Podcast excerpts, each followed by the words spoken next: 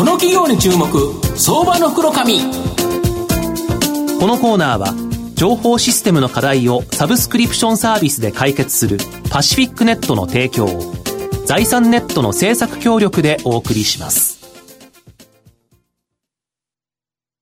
ここからは、相場の福の神、財産ネット企業調査部長、藤本信之さんと一緒にお送りしてまいります。藤本さん、こんにちは。毎度、相場の福の神こと、藤本でございます。なんかマーケットちょっと大変なことになってるんですけど、はい、まあその中でですね、まだここから注目できる企業、どんどんとご紹介していきたいと思うんですが、はい、今日ご紹介させていただきますのがですね、証券コード6185、東証一部上場 SMN 代表取締役社長の石井隆一さんにお越しいただいてます。石井社長、よろしくお願いします。よろしくお願いします。お願いします。SMN は東証一部に上場しておりまして、現在株価900飛び1円、1単位9万円ちょっとで買えるという形になります。東京都品川区大崎のですね、大崎駅近くに本社がある、え、ソニーグループの自社開発の人工知能、これを活用したネット広告を最適化して、まあ、配信を行う。この、えー、行うツールなどをですね、提供するアズテク事業と、成果報酬型広告などのマーケティングソリューション事業、これがですね、二本柱の企業になるという形になります。あの、石井社長、御社はソニーのですね、本社研究所において、パーソナライゼーション研究、これをですね、行っていた機械学習のプロフェッショナルチーム、これが集結、まあ、培った知見をですね、まあ、御社で生かし、開発した人工知能、バルスエンジン、これが、あ、バリスエンジン、これがですね、大きな武器だとか、これ、どんなもんなんですか？はい。あのえっと、簡単に申し上げますと、うん、あのえっと、テレビのですねあの、録画用のレコーダーに、うん、あのおすすめ機能ってあると思うんですけれども、あれ、裏側で何をやってるかというと、うん、あのテレテレビのあの録画予約の傾向から、はい、ユーザーがどんな好みのっていうのを分析するんですね。はい、はい、で、まあこの人はきっとこんな番組が好きだということでお勧めをしていると、うん、でそういうことを、まあ、あの仕組みを開発、えー、と研究してたチームが、えー、と移ってきて、まあ、人工知能のエンジンを作ったということになります。まあ、従いまして、広告でもですね、まあ、基本的には同じような考え方で、えー、とやってるということになりますね、この人の好みをよく見てという形で、まあ、それをもともとはテレビの番組予約のところで、まあ、ソニーですからやってた、そのチームが来たということですか？そうですね。で今は、えっと、まあ、ネット上のいわゆる行動ログ、これ、非常に膨大な量なんですけれども、これを解析して、えっと、今、ネットを見てる人が、うん、まあ、こんな興味、関心があるというのを解析して、ですね、うん、えっとまあ、瞬時に広告を配信するということをやっていて、大体1秒間にですね20万件ぐらい、こういう、えっと、配信をやってるということになります。なるほど、そうすると、まあ、お客さんとしては、自分のなんか望む広告が出てるから、思わずクリックしてしまうそうですね、あのやっぱり重要なのは、えっと、適切な広告を、まあ、適切なタイミングとか、状況に応じて配信すると。でこれやっぱきちんとできないとですね、えっと、気持ち悪いという感覚を持たれたりしますので、まああのえっと、よく言ってるんですけれども、こうえー、もらって嬉しい広告を出せるような、ね、タイミングよく、これ知りたかった、えー、これ欲しかったって、えここで広告出てくれたら、あラッキー、そのまま押して買っちゃおうっていうことですよね。はい、なるほど。で、コロナショックの影響は、当然ですね、御社にもプラスマイナスの両面あるかと思いますけど、まあ、御社の影響をですね、まあ、短期的、中期的なものに分けてですね、教えていただけますでしょうか。そうですね、あのマイナスではですね、うん、まあ、やっぱりあの営業活動なんかがあのオンラインになったので、えっとまあ、新規の営業活動が難しくなったみたいな、これはどこの会社も同じだと思う、まあ、ありました、ね、ここは。あと広告出向の業界で見ると、ですね、やっぱりあの、えっと、旅行系、まあ、そそうですよね、ゴールデンウィーク夏休み、旅行予約、とかですね、あとは店舗誘導型と言われている、店舗に、えっと誘導する広告みたいなのはかなり大きな打撃を受けました。で一方ですね、プラス面は、うん。うん、あのやっぱり在宅期間中、皆さん、インターネットに触れる接触時間が多くなりますので、まあ、非常にその、えっと、接触時間が増えたというところで、あとこう在宅勤務が、うん、えー、まあ、よく言われるようになって、えっと、自宅のネット環境を整えるという意味で、プロバイダーさんが多く出向してくれ、くださったりとか、あとやっぱり一番大きかったのは、えーと、e コマースですね、皆さん、買い物たくさんされたと思うんです。よね。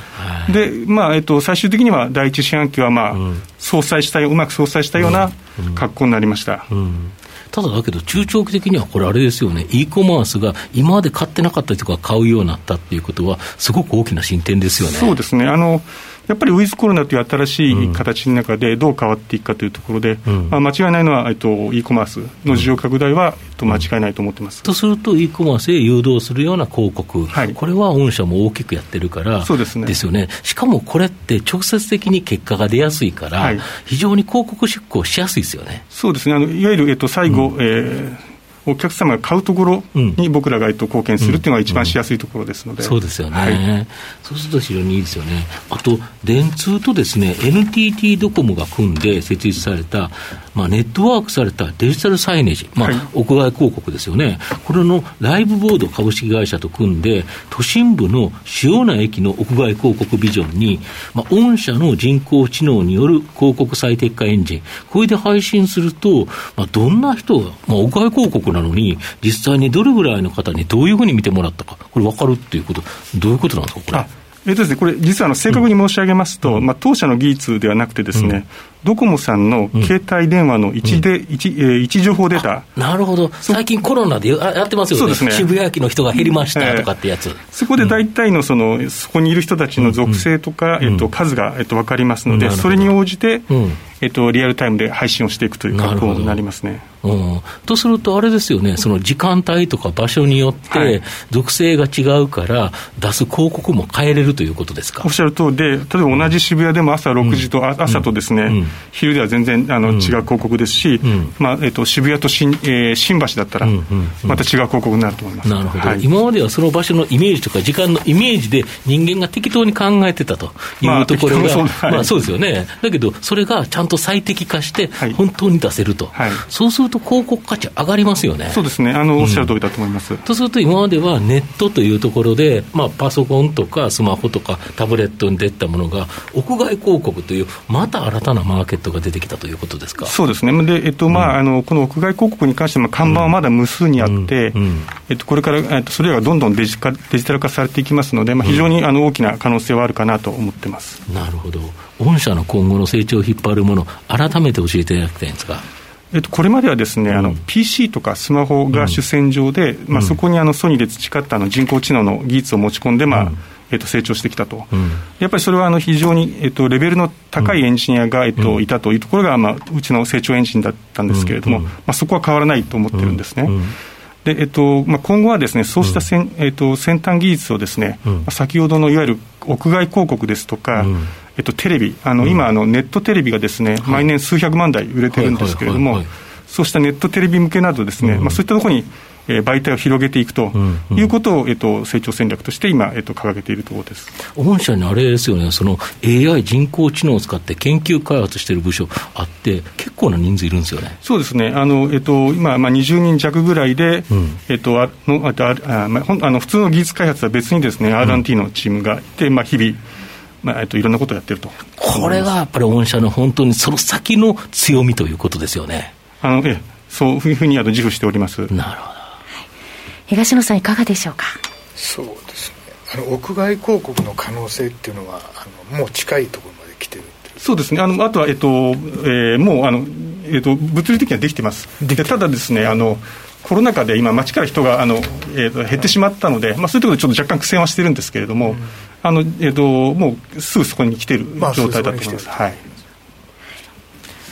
まあ、最後まとめさせていただきますと、ネット広告はですね、もうテレビの広告を抜くなど、どんどん市場が拡大しているという形になります。でも、いかに最適な広告を出すのか、このアドテクがですね、やはり重要となっているかと思います。まあ、SMN はソニーグループであり、人工知能のですね、広告活用をずっと続けてきたと。まあ、今後大きな成長の可能性あるんではないかなと思います。まあ、今後はその PC やスマホだけでなくですね、屋外広告や、まあ、インターネットテレビなど、今までですね、まあ、効果測定難しいと言われた部分、ここもですね、SM の人工知能エンジンを活用すればですね、より良い広告、あの、見たい広告を配信できるという形になります。まさに広告のデジタルトランスフォーメーション、DX のど真ん中銘柄と言える SMN は、相場の福の神のこの企業に注目銘柄になります。